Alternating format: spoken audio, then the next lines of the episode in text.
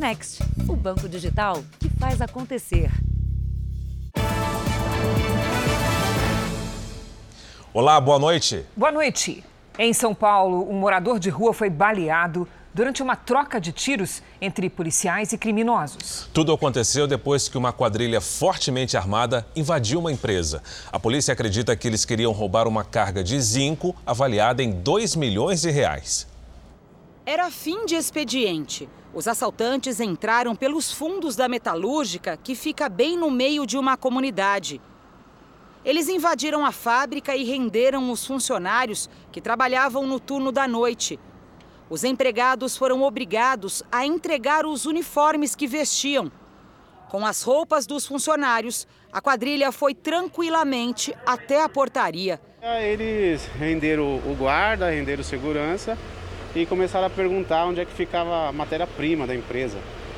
Aí o encarregado falou para ele, ó, matéria-prima fica aqui, lá nos, nos tachos de zinco, onde é derretido a 450 graus. Apesar da carga ser avaliada em quase 2 milhões de reais, a polícia acredita que a quadrilha obteve informações erradas sobre o tipo de produto que é manipulado aqui na metalúrgica. Era impossível roubar a nossa matéria-prima, a não ser que esperasse aí muitas horas, porém o peso ia ficar enorme e não conseguiriam levar. Assim, 14 minutos depois, os criminosos desistiram do assalto e fugiram pelo portão principal. Primeiro, três assaltantes armados saíram correndo. Logo atrás, outros quatro. As imagens não mostram, mas eles deram de cara com uma viatura da PM. Os policiais trocaram tiros com os assaltantes. Os vizinhos do local correram para tentar se proteger.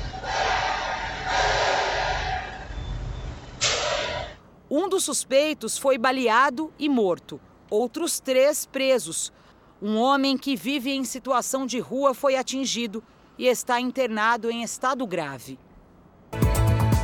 Veja agora outros destaques do dia. Polícia prende o suspeito de ataque no metrô de Nova York. Pesquisa revela que 69% dos fluminenses e 78% dos paulistas são contra o carnaval fora de época. Justiça condena quatro pessoas por morte de pastor Anderson do Carmo. E na série especial, colegas de faculdade que só se conheciam pela tela do computador se encontram pela primeira vez.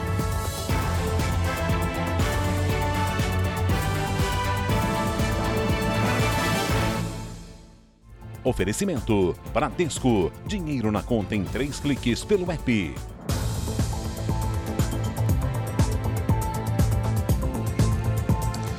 No Rio de Janeiro, a polícia prendeu um suspeito de tentar matar um empresário. A vítima ficou cega e tetraplégica. O mandante, segundo a investigação, pode ser Glidson Acácio dos Santos, o homem conhecido como faraó dos bitcoins, que foi preso pela suposta organização de uma pirâmide financeira baseada em moedas virtuais.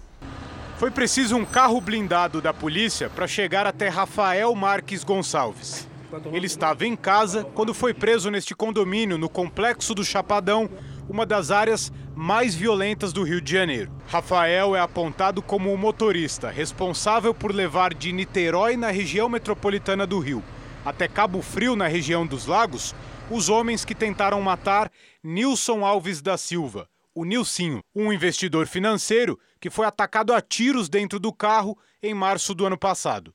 Ele sobreviveu mas ficou cego e tetraplégico. Segundo a polícia, a ordem de matar Nilcinho partiu de Glidson Acácio dos Santos, o faraó dos bitcoins, preso pelo esquema de pirâmide financeira e pela tentativa de homicídio. Ele fez alguns comentários né, negativos, né, segundo a, a, a, imagem da empresa, dizendo que, não só da empresa como da pessoa do Glidson, dizendo que a empresa seria, seria fechada. E o Glidson quando teve conhecimento disso, já impulsionado pela vontade de, de, de, de diminuir a concorrência, acabou por determinar lá a, a execução dele. As investigações da polícia já descobriram que Nilcinho não era o único alvo de Glidson.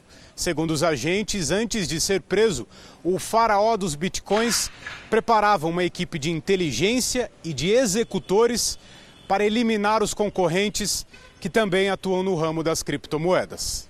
A polícia também investiga se Glidson tem ligação com a morte de Wesley Pessano, de 19 anos. Ele estava em um carro de luxo quando foi assassinado a tiros na região dos Lagos em agosto do ano passado. E também era concorrente do faraó dos bitcoins. Nós entramos em contato com a defesa de Glidson Acácio dos Santos, que disse que o cliente é inocente. No Pará, já dura dois dias a reconstituição da morte de uma influenciadora digital. Policiais e peritos estão refazendo todos os detalhes da última noite da jovem que desapareceu durante um passeio de barco. Já são mais de 24 horas de trabalho que ainda deve se estender pela madrugada. A reconstituição envolve cerca de 200 pessoas, entre policiais, peritos e vários atores, que vão simular os fatos.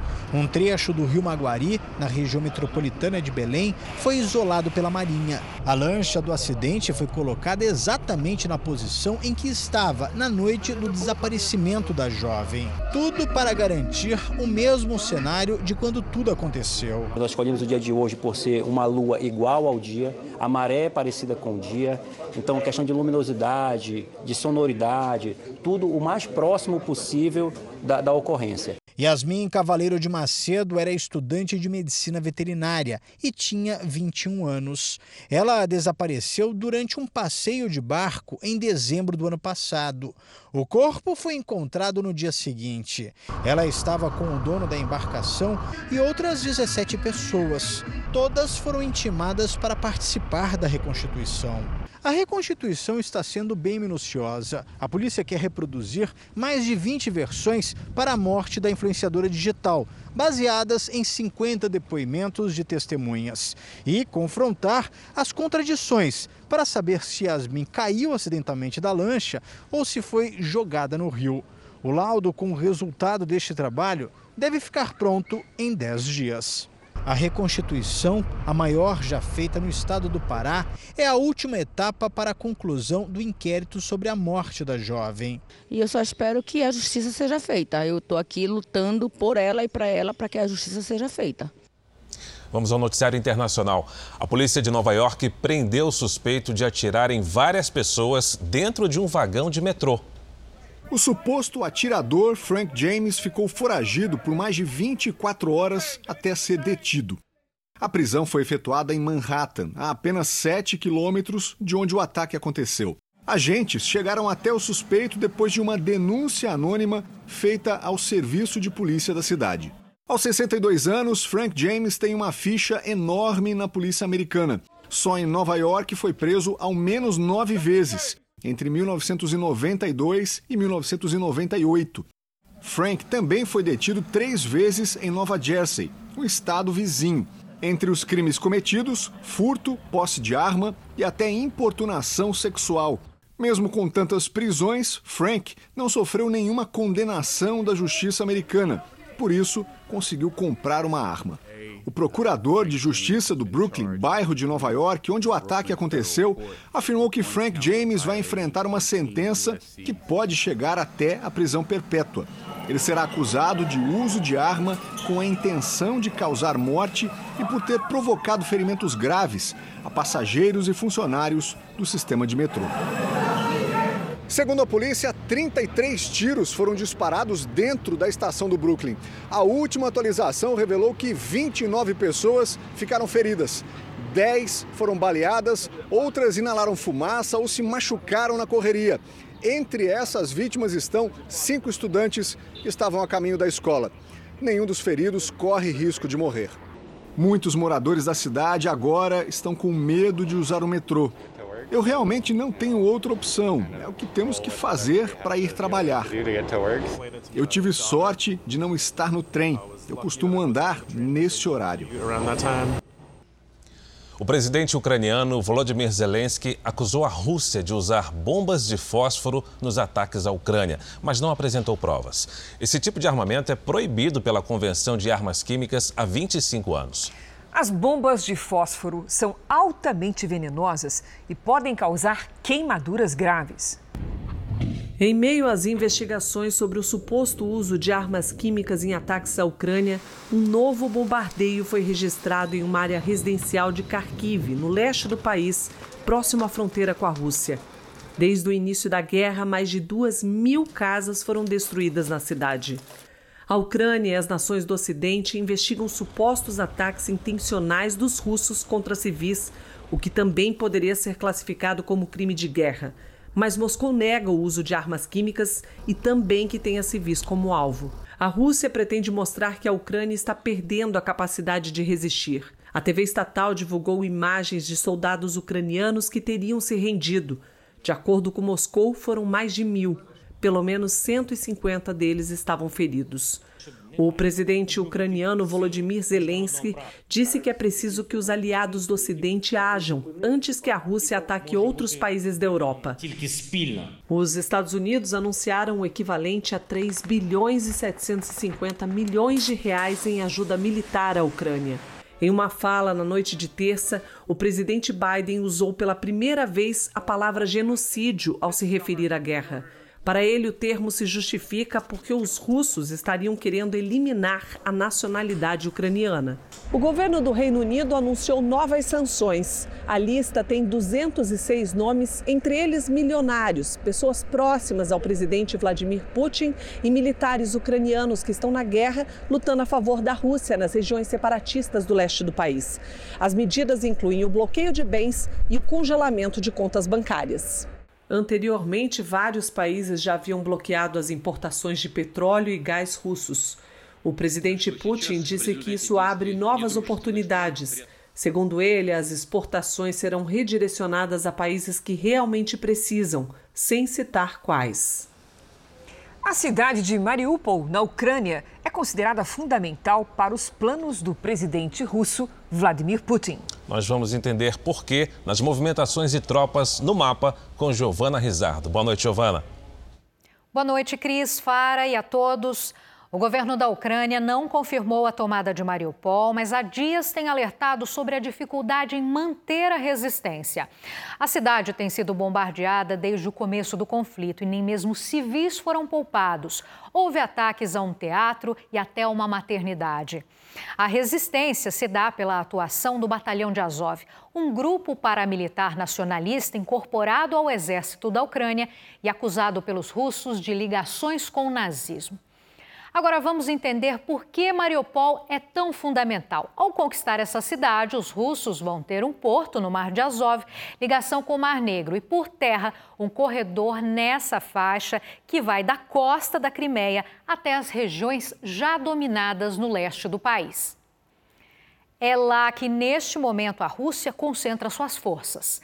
Essas duas grandes regiões em vermelho, Donetsk e também Luhansk, já são consideradas independentes pela Rússia. Agora, para a comunidade internacional, elas continuam a fazer parte da Ucrânia. Mas o exército de Vladimir Putin avança por essas regiões e vai ampliando cada vez mais o território dominado. E a guerra entra amanhã na oitava semana. Cris Fara. Obrigada, Giovana. Veja a seguir. O perigo das compras nos cartões por aproximação. Os golpistas levam o dinheiro das vítimas sem que elas percebam. E na série especial, após dois anos de aulas pelo computador, colegas de faculdade se encontram pela primeira vez.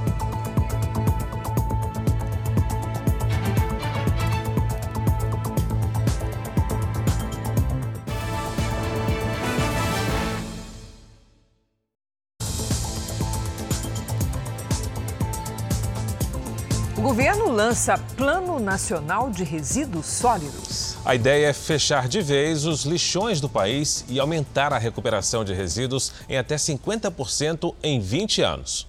Hoje, pouco mais de 2% do lixo produzido nas grandes cidades é reciclado. O presidente Jair Bolsonaro assinou o decreto que institui o Plano Nacional de Resíduos Sólidos, com metas para melhorar a gestão do lixo no Brasil. Um país que vem tratando a coisa pública com o devido respeito todos nós passaremos a nos beneficiar disso. Na cerimônia, o ministro da Economia Paulo Guedes anunciou que o Tribunal de Contas da União marcou para a próxima semana o julgamento do processo que trata da privatização da Eletrobras. O governo espera uma decisão favorável para dar continuidade à venda da estatal. Nesse momento, nós damos um passo importante à frente aqui, nesse grande programa, que vai usar também 30 bilhões para modicidade tarifária, para garantir que a tarifa de energia vai ser mais baixa e não mais alta como os inimigos da desestatização estavam dizendo. O Tribunal de Contas da União também vai investigar a denúncia de que as Forças Armadas teriam comprado o medicamento Viagra, indicado para impotência sexual,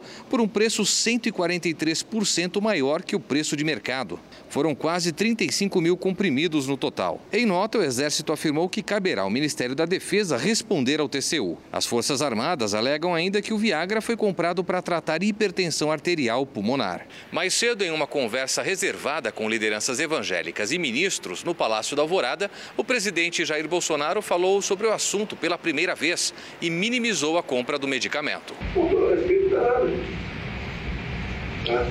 Quantidade, qual é efetivo das três coisas, obviamente, muito mal usado pelos inativos e pensionistas. Pelo segundo mês seguido, as vendas do comércio cresceram. De acordo com os especialistas, a volta do trabalho presencial deve aquecer ainda mais o setor. Por semana, a Michele dá uma passadinha no shopping para recuperar o tempo perdido.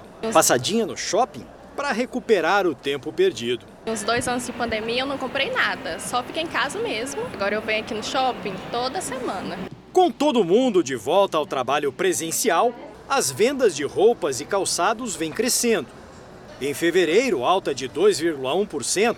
Outros setores do varejo também tiveram um bom desempenho. Livros e papelaria, combustíveis, móveis e eletrodomésticos. Foi o segundo mês seguido de crescimento no varejo. E a alta acumulada em 12 meses foi maior do que em janeiro. Isso mostra que o comércio conseguiu acelerar a retomada das vendas. O setor superou as vendas registradas antes do início da pandemia, mas enfrenta alguns desafios: os juros altos, a inflação e o nível de renda do consumidor. O saque antecipado do FGTS, não é? E a antecipação também do 13º salário. Isso, evidentemente, que vai a, a, a resultar num aumento de vendas, porque isso afeta o consumo. Mas, ao mesmo tempo, a população está muito endividada. A expectativa do comércio é de um aquecimento no consumo. Esta rede de calçados, por exemplo, investe em estratégias para aumentar as vendas. Do nosso lado, o que a gente tem que tentar fazer? Uma forma dele pagar. Então, seja um parcelamento, seja uma forma de pagamento diferente que ele não está acostumado, ou seja, dando um descontinho maior para que caiba dentro do orçamento dele. Aos poucos, de vitrine em vitrine, a Liane vai se animando. Uma coisa que chama atenção, ou por alguma promoção, ou por algum outro motivo que você nem estava pensando, que imaginava e teve ideia e resolveu comprar. O Diretório Nacional do Partido dos Trabalhadores aprovou hoje a coligação com o PSB para as eleições presidenciais. O PT também aprovou o nome do ex-governador de São Paulo, Geraldo Alckmin, como pré-candidato a vice na chapa de Luiz Inácio Lula da Silva. Foram 68 votos a favor e 13 contrários ao nome de Alckmin. Veja a seguir: criminosos invadem joalheria, trocam tiros com a polícia e, na fuga, incendeiam um carro. Na série especial, a história da estudante Maria. Ela entrou na faculdade no início da pandemia e só agora vai frequentar as aulas com colegas e professores.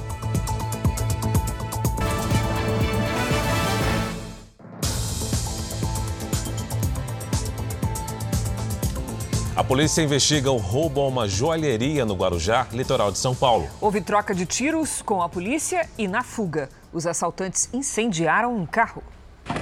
Uma ação violenta na madrugada. Os criminosos chegam em vários carros. São muitos homens armados. Este outro vídeo, gravado pelas câmeras de segurança da joalheria, mostra um momento da invasão. Um dos carros bate contra a porta do estabelecimento. Em seguida, o veículo avança e consegue entrar.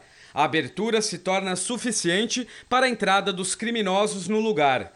O circuito de imagens também mostra o momento em que dois assaltantes fogem carregando os produtos da loja. Um deles está encapuzado. Na fuga, trocaram tiros com a polícia. Este ônibus municipal foi atingido várias vezes. não havia passageiros e o motorista não ficou ferido. Chegando perto do túnel que dá acesso à rodovia para São Paulo, eles incendiaram um carro para dificultar a passagem dos policiais militares. 4 horas da manhã, um carro pegando fogo. Primeira vez que isso acontece. A polícia trabalha com a suspeita de que a quadrilha seja a mesma que invadiu outras duas vezes uma joalheria aqui em Guarujá. É que a ação foi bastante parecida. O carro de um dos suspeitos já foi encontrado. Eles tomam sentido aí uma comunidade é, próxima ao local, lá na, na Enseada. Tropas especiais, aí, a Força Tática, o Comando de Operações Especiais da Polícia Militar, estão nesse momento fazendo a varredura dessas comunidades. Nenhum PM foi atingido pelos tiros. Em nota, o IP Mercado informou que nenhum funcionário ficou ferido. Em Minas Gerais, a polícia investiga a ação de flanelinhas em falsos estacionamentos. Enquanto os donos dos veículos acompanham shows ou jogos de futebol, eles aproveitam para roubar os objetos deixados nos carros. Estas fotos mostram a última ação criminosa num lote vago, transformado em estacionamento, perto do Mineirão, na final do Campeonato Mineiro. Cada motorista pagou 60 reais pela vaga. Três deles denunciaram à polícia que tiveram roupas, aparelhos de som e até um computador roubados ninguém ainda foi preso. Segundo a polícia, as quadrilhas agem onde há poucas vagas na rua ou avenida e os estacionamentos são raros e caros, como aqui na região da Pampulha. Só na saída do estádio, depois de um jogo de futebol ou de um show, é que a vítima descobre que foi vítima do golpe. Na semana passada, um caso parecido em São Paulo. Sete carros foram furtados de um falso estacionamento montado próximo ao estádio do Palmeiras. Era dia de show de uma banda americana. Os motoristas pagaram 150 reais pelas vagas cada um. A polícia ainda procura pelos criminosos. Segundo o Jornal da Record apurou, pelo menos uma das vítimas está encontrando dificuldades para receber a indenização do seguro. O consumidor, o segurado, ele, ele não concorreu com a culpa. Ele não criou o risco. Ele foi vítima, ele foi enganado por aquela situação. O Jornal da Record faz uma pausa de 30 segundos. E na volta você vai ver que o estado de saúde do ex-jogador Rincon segue muito crítico. Roubos, furtos, tráfico de drogas, infrações que também são praticadas por menores de idade. Na Fundação Casa, quase 23% dos internos são reincidentes. As imagens mostram menores agindo em grupo. São várias tentativas de furto. Neste prédio da Zona Sul de São Paulo, um deles destrava o portão, os outros correm em direção à garagem. A rapidez deste aqui chama atenção. A polícia descobriu que ele tinha apenas seis anos de idade na época. Havia fugido de um abrigo. Em nota, a Secretaria de Segurança informou que a fuga está sendo investigada. A criança está de volta ao abrigo de onde fugiu. Furtos e roubos são responsáveis por 35% das internações de menores da Fundação Casa. Muitos deles dizem que agiram sob influência de gente mais velha ou experiente. Eu estava um pouco perdido lá fora, né? Pelas amizades que eu tinha também, é, uns colegas meus que eu vi crescer na vida, consegui algumas coisas com a vida do crime, dinheiro sujo, aí acabei me iludindo por aquilo. Quem lida com o problema diz que entre os adolescentes existe uma falsa crença na impunidade. Um menor apreendido por roubo pode ficar três anos internado. O judiciário acredita que é mais fácil recuperar menores que cumpram medida educativa próximos da família. A maior causa para a internação ainda é o tráfico de drogas, 48%. Lamentavelmente, as grandes facções criminosas acabam cooptando esses jovens para que eles façam, façam o transporte de drogas, o que nós chamamos de mula. O índice de reincidência dos ex-internos da Fundação Casa está em 23%. Para reduzi-lo ainda mais, a ênfase na educação passou a ser na inclusão digital, para que eles tenham maiores chances de conseguir um emprego ao sair daqui.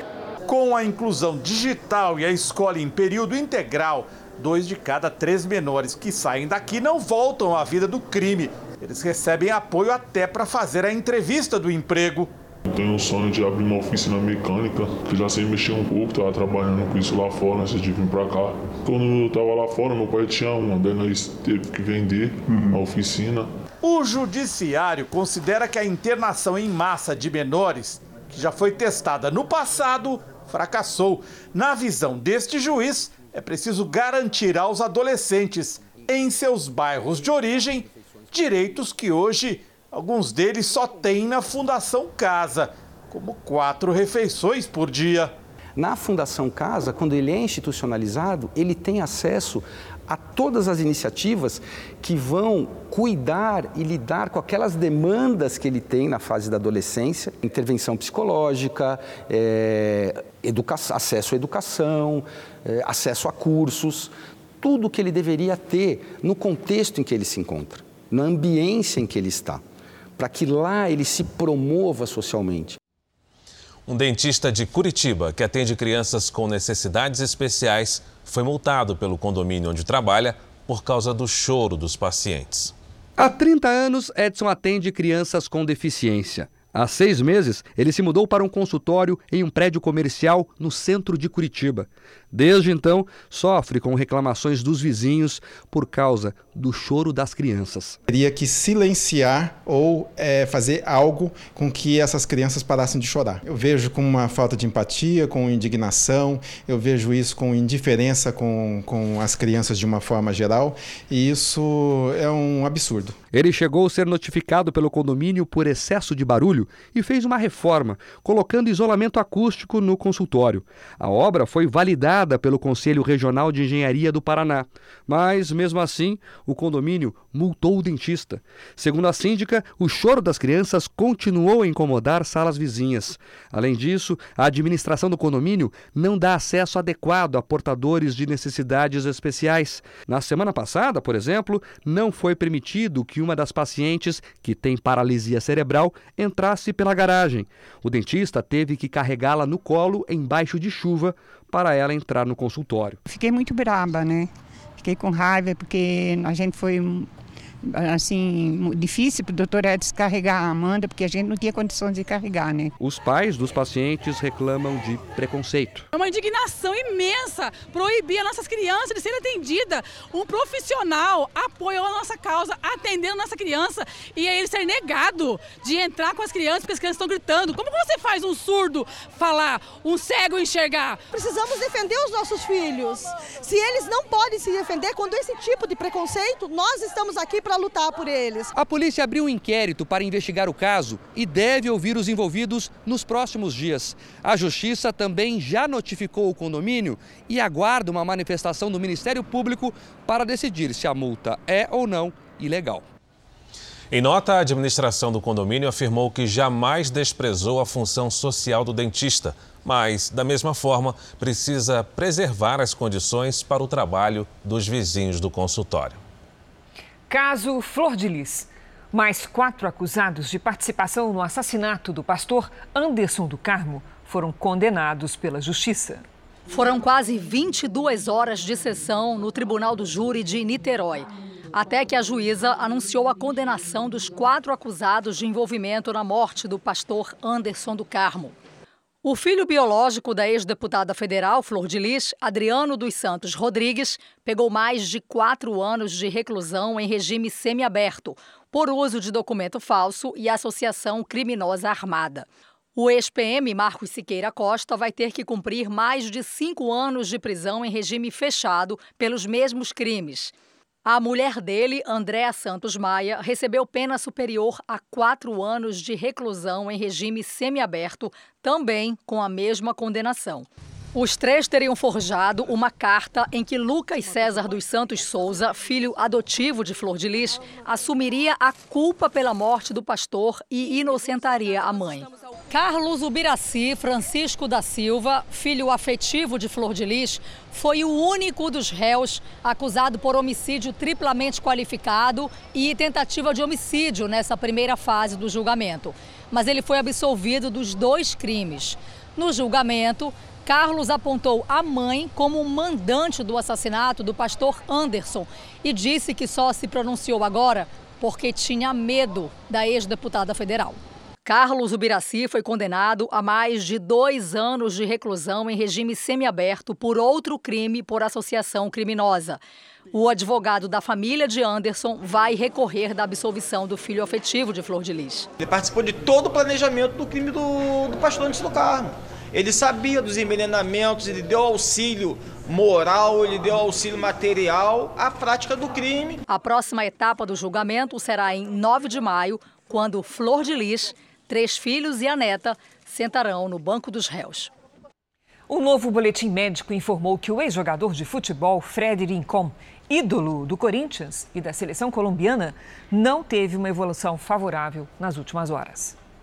Rincon está internado em Cali, na Colômbia. Segundo os médicos, a condição dele é muito crítica. Na última segunda, Rincon sofreu um grave acidente de carro e teve traumatismo craniano. Pesquisadores americanos alertam para o risco de um novo surto mundial de Zika vírus.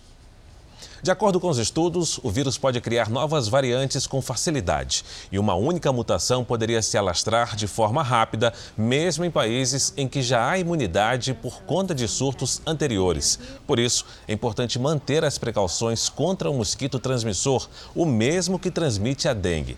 Em 2016, houve uma emergência mundial por causa da doença. E na África do Sul, ao menos 259 pessoas morreram por causa de inundações e deslizamentos de terra provocados pelas tempestades que atingem o leste do país. Essas são as chuvas mais fortes em 60 anos no país. A cidade de Durban, uma das mais atingidas, está praticamente irreconhecível. Mais de 6 mil construções foram destruídas. Avenidas e rodovias da região estão submersas. As tempestades também causaram cortes de energia e afetaram o abastecimento de água para milhares de moradores. O governo mobilizou mais de 300 soldados para ajudar nas buscas por vítimas. A situação foi classificada como catastrófica. Já na Ásia, nas Filipinas, a passagem da tempestade Meji também provocou destruição. Pelo menos 80 pessoas morreram e mais de 17 mil moradores tiveram que abandonar as próprias casas. Centenas de famílias foram resgatadas das áreas de risco e levadas para abrigos. O Jornal da Record faz uma pausa de 30 segundos. E na volta, maior parte da população do Rio e de São Paulo é contra o carnaval fora de época, que acontece na semana que vem. Os casos de violência mais que dobraram nas escolas públicas de São Paulo. O registro é feito diariamente pelos professores e diretores. Os profissionais de educação dizem que, com as aulas remotas, as crianças e os jovens desaprenderam a se relacionar. Tanto tempo longe da sala e o reencontro com os colegas da escola nem sempre tem sido brincadeira e aprendizado. O menino colocou o pé, aí, aí eu tropecei e bati a boca no banco. O garoto de 10 anos, que cursa o quarto ano do ensino fundamental, já foi agredido duas vezes na escola por crianças maiores. A gente manda ele para a escola para ter um futuro melhor, achando que, né, tem gente que está cuidando dele. Aí a gente vê ele chegando na escola com a boca toda machucada. A angústia e os relatos no grupo das mães da escola pública da região do ABC em São Paulo mostram que não se trata de um caso isolado. Eu podia se preocupar, mas eu fiquei quieta. E olha que ele só assistiu, porque a mamãe podia ter sido a minha cabeça que ele chutou, porque o menino estava encostado do meu lado, sentado do meu lado. As discussões entre crianças acabam envolvendo os pais. Esse vídeo gravado dentro de uma escola pública na cidade de Galiléia, no interior de Minas Gerais, mostra uma família agredindo a supervisora escolar. Eles foram tomar satisfação da briga do filho de 7 anos com um colega. As educadoras foram levadas para o hospital e os agressores acabaram detidos. Cerca de dois anos de isolamento dentro de casa. Contato com a escola só mesmo remoto ou nem isso. Os profissionais da saúde e da educação imaginavam que as crianças e adolescentes voltariam para a sala de aula mais deprimidas, mais ansiosas, com baixo rendimento escolar. Mas a falta de convívio social tem revelado um outro problema: a agressividade. Só nas escolas de São Paulo, nos primeiros três meses do ano, foram registrados mais de 4 mil casos de violência. Em 2019, antes da pandemia, no mesmo período, os registros tinham sido de 2.708 casos. Episódios de bullying e humilhação também se tornaram mais frequentes esse ano. As pessoas pararam de se relacionar. Quando elas param de conviver com o outro de forma diferente, automaticamente elas é, desaprendem a se relacionar, são mais agressivas e muitas vezes elas acabam tendo muito menos empatia. De acordo com a Secretaria de Educação, além do reforço de medidas preventivas, várias ações estão em andamento para tentar reduzir a violência no ambiente escolar tem um professor mentor, né, que pode ajudar a, a, resolver essas ocorrências. A gente está falando de é, crianças e jovens em etapa de formação. Né? Para romper esse ciclo da violência, a gente precisa da escola. Né? E precisa de uma escola que acolha esse estudante e que possa dar as ferramentas para ele resolver as questões no mundo adulto, digamos assim, né, sem a violência. Uma pesquisa revela que 78% dos moradores de São Paulo e 69% dos que vivem no Rio de Janeiro são contra o carnaval na semana que vem. Por causa da pandemia, os desfiles que aconteceriam em fevereiro, você se lembra, foram transferidos para este mês de abril. Dois anos depois, a Marquês de Sapucaí, no Rio de Janeiro, volta a viver os preparativos para os desfiles das escolas de samba. Nas arquibancadas, mais de 70 mil pessoas devem acompanhar a festa. Mas nas ruas, a comemoração ainda gera dúvidas. De repente, piorar de novo, né? Não é o momento. Eu acho que deveria realmente aguardar mais um pouco. Existem cenários na China, né, que está fechando, voltando máscara no outro, no outro lado do mundo. E isso chega rápido aqui, né? A maioria dos moradores do Rio é contra a realização do carnaval na semana que vem e só 10% pretendem participar das festividades. A preocupação é que as aglomerações e a chegada de turistas à cidade favoreçam a circulação do vírus. Ninguém vai apresentar vai testar de vacina na rua, né? Então vai ser um pouco difícil. E máscara muito menos, né? ninguém vai usar máscara.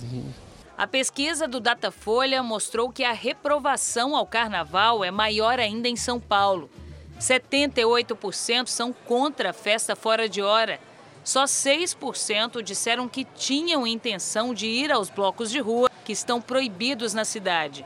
Esse infectologista explica que o carnaval tem as condições ideais para a propagação do vírus e o surgimento de novas variantes. Nós temos vários lugares em que a Omicron, inclusive as variantes da Omicron, estão circulando e causando alguns impactos.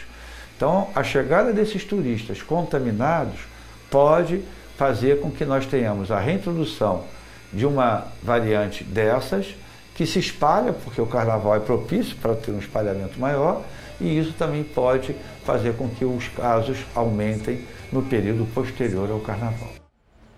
O Jornal da Record vai agora ao vivo até o Rio de Janeiro, porque a Petrobras escolhe neste momento os novos integrantes do Conselho de Administração da estatal. A Assembleia também vai decidir se aceita o nome do indicado pelo presidente Bolsonaro para presidir a empresa. Quem acompanhou o assunto e tem os detalhes é o repórter Pedro Paulo Filho. Boa noite, Pedro Paulo. Já temos o resultado? Ainda não, Cris. Uma boa noite para você, boa noite a todos. Olha, mas essa decisão deve sair ainda hoje. Além de José Mauro Ferreira Coelho, indicado para presidir aqui a Petrobras, o governo federal também apresentou mais sete nomes para fazer parte desse novo conselho de administração. José Mauro foi indicado para substituir Joaquim Silva e Luna, demitido pelo presidente Jair Bolsonaro por causa da insatisfação do Planalto com a política de preços da Petrobras mas o nome dele também precisa passar pelo aval do novo Conselho de Administração. Caso seja eleito, a posse de José Mauro Coelho acontece já amanhã. Crise, Fara. Obrigada, Pedro Paulo. De, do Rio de Janeiro, direto para Brasília, porque o governo pretende dar um aumento de 5% a todos os servidores públicos federais. A medida teria um impacto de cerca de 6 bilhões de reais nos cofres públicos só este ano. Quem tem os detalhes é Alessandro Saturno. Alessandro, já está decidido quando é que o aumento começa a ser pago? Olá, Cris, Fara, boa noite a vocês e a todos que nos assistem. Seria a partir de julho. No entanto, a equipe econômica ainda estuda como que esse aumento ele será concedido, já que o governo só pode gastar 1,7 bilhão de reais com a recomposição salarial dos servidores públicos, segundo previsão orçamentária. O valor excedente ele sairia aí de outras áreas. Pelo fato de a proposta corrigir uma diferença salarial em relação à inflação, a concessão desse benefício não esbarraria na lei eleitoral, que proíbe esse tipo de benefício seis meses antes das eleições. Vale lembrar que a ideia inicial do governo era aumentar os salários apenas dos servidores da segurança pública, o que desagradou outras categorias e muitas áreas iniciaram paralisações e sinalizações de greves, especialmente servidores da Receita Federal e do Banco Central. Em apuração do Jornal da Record, o ministro da Economia disse que essa medida ainda está em estudo e quem bate o martelo final é uma decisão aí que vai vir do presidente Jair Bolsonaro. Cris Fara. Obrigada, Alessandro.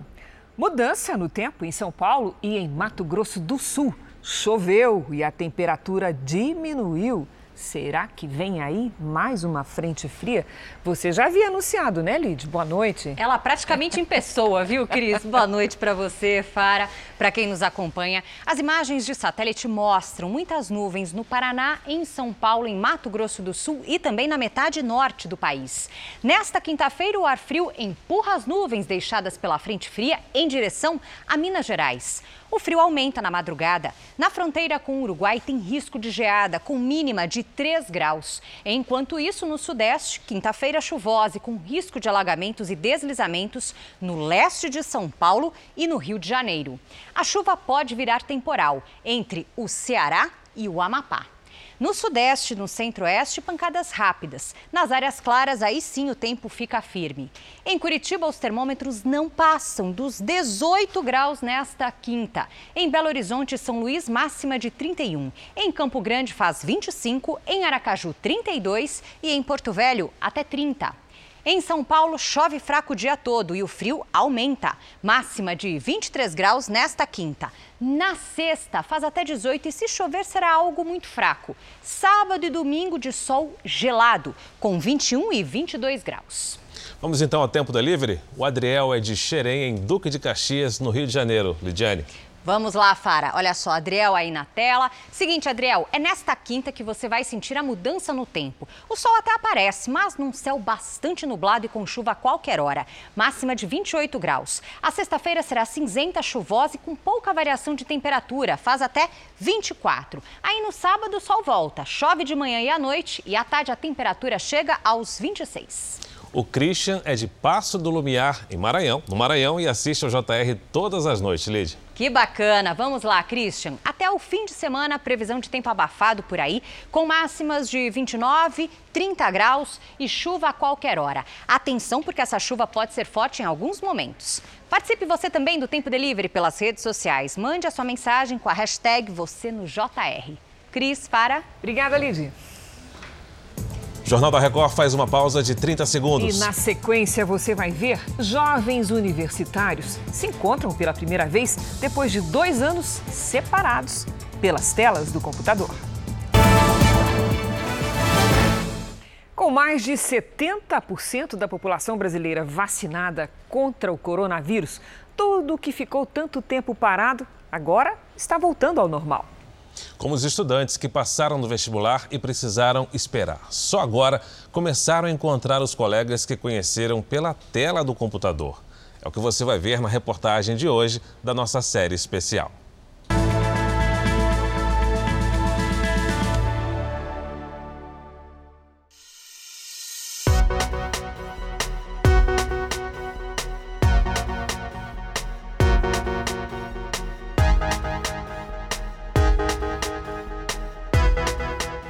Tudo pronto para uma das fases mais importantes da vida, frequentar a universidade, mas nem deu tempo de curtir muito.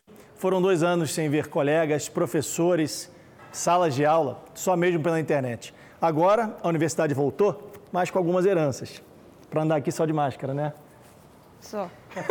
A Maria é uma dessas estudantes que conseguiu passar no vestibular para a faculdade pública, mas não conseguiu frequentar as aulas. Eu cheguei a fazer aula durante um mês. Eu sou de Minas, né? Porém, cancelaram todas as aulas. Eu tive que voltar para Minas porque era uma pandemia decretada. Você estava ansiosa para começar a universidade? Muito ansiosa, porque é, era tudo novo, né? Era a universidade, um estado novo, cidade nova, São Paulo, a maior capital da América Latina. E como é que está sendo agora esse retorno? No início foi um pouco estranho, justamente porque a gente estava desabituado mesmo, até as aulas presenciais. Então estava toda uma rotina bem estruturada durante dois anos, mas é muito bom. As aulas no presencial são, são muito diferentes, porque a dinâmica né, foi pensada para ser algo presencial, é, apresentações de colegas e tudo mais. É, é, muito diferente, assim. Você achou que ia chegar aqui, ia aglomerar, ia poder ficar todo mundo perto? Eu não achei, Agora mas já... eu queria. eu queria, eu não achei, mas, mas queria. Não é só a Maria que passou por isso não, tá?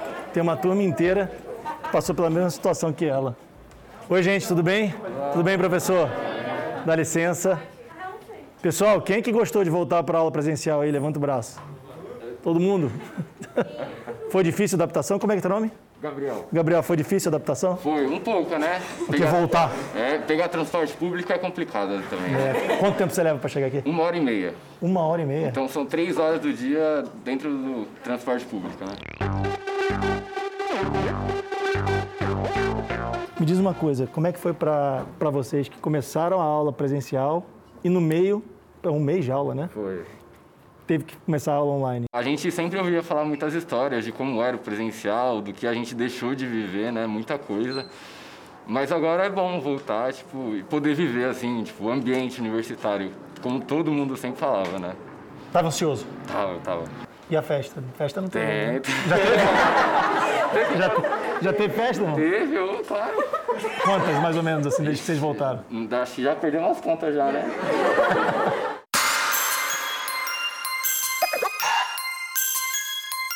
Hora da saída, enquanto tem estudante indo embora, tem gente chegando aqui também, ó. Vamos ver qual é a história desses estudantes que estão vindo aqui para a faculdade na hora do almoço. Oi, gente, tudo bem? Oi, tudo ótimo. Bom dia. Bom dia. Vocês estão começando a faculdade agora? Sim. Sim. Presencial? Presencial. É, Primeira vez? Primeira vez aqui, Sim. mas fizemos um ano já no online. Um ano online? Sim, um ano. Nossa, tempo, hein? Bastante.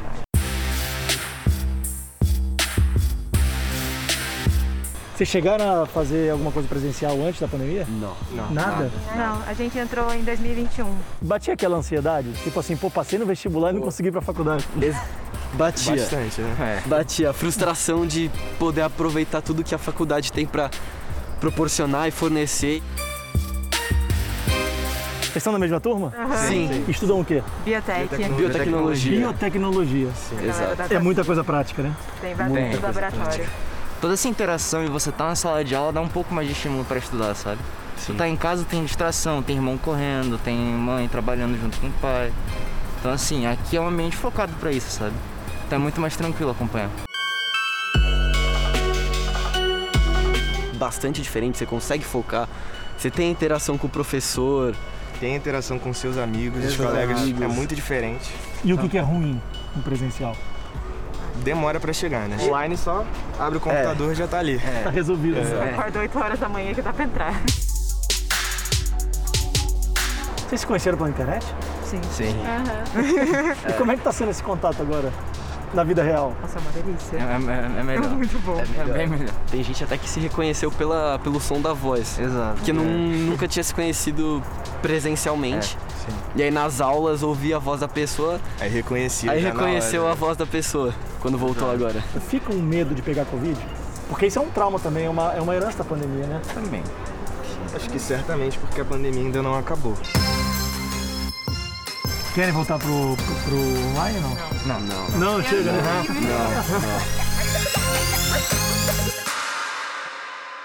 Presencial tem calor humano, né? Opa! Jornal da Record termina aqui. Outras informações na nossa edição da meia-noite e meia. Fique agora com Reis. E logo em seguida, você assiste a Jesus, a série. A gente se vê amanhã. Até lá. Excelente noite para você e até amanhã.